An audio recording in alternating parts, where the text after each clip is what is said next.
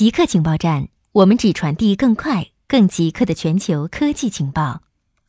三名科学家因氧气感知机制而获得诺贝尔医学奖。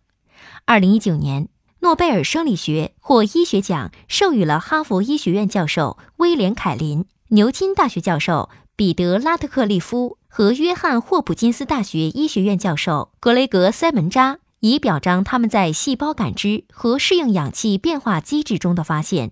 占地球空气百分之二十一的氧气对动物的生命维持至关重要。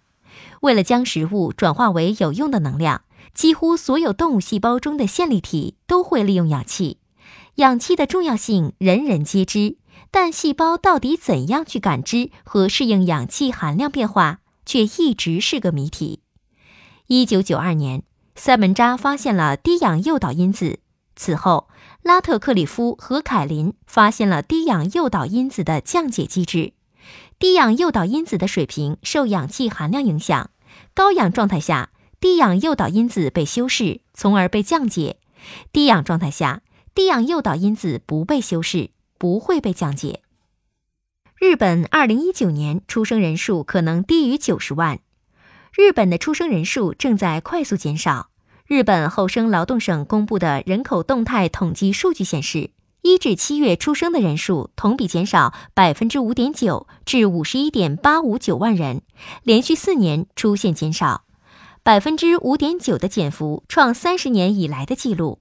二零一六年，日本的出生人数跌破一百万人，仅仅过了三年，二零一九年的出生人数很可能跌破九十万人。超过政府预期的少子化将对社会保障制度和经济增长产生影响。打造良好的生产与育儿环境成为日本的当务之急。银河系黑洞曾在不久前进行过喷发。根据发表在《天体物理学报》期刊上的一项研究，银河系中心的超大质量黑洞曾在三百五十万年前喷射出巨大能量束，形成两个锥形喷发云。被称作塞弗特耀斑的事件，起初在黑洞附近形成直径较小喷发源，逐渐扩大形成巨大的电离作用锥。耀斑最终逃逸出银河系，影响到约二十万光年外的狭长气体带麦哲伦流。研究显示，这种规模的爆炸强度只可能来自与人马座 A 黑洞有关的核活动。研究人员使用哈勃太空望远镜数据计算得出。这一事件发生在三百多万年前，爆炸可能持续了三十万年。这表明银河系中心比此前认为的活跃得多。台积电反诉，革新侵犯其二十五项专利。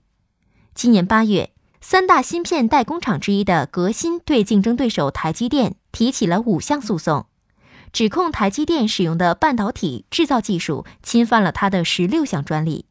该公司还寻求禁令。阻止使用侵权技术生产的半导体被进口至美国和德国。现在，台积电对革新提起了反诉，指控其侵犯了它不同制成工艺技术的二十五项专利，寻求法庭颁发禁令，禁止革新生产和销售侵权产品。固定时间，固定地点，我们下次再见。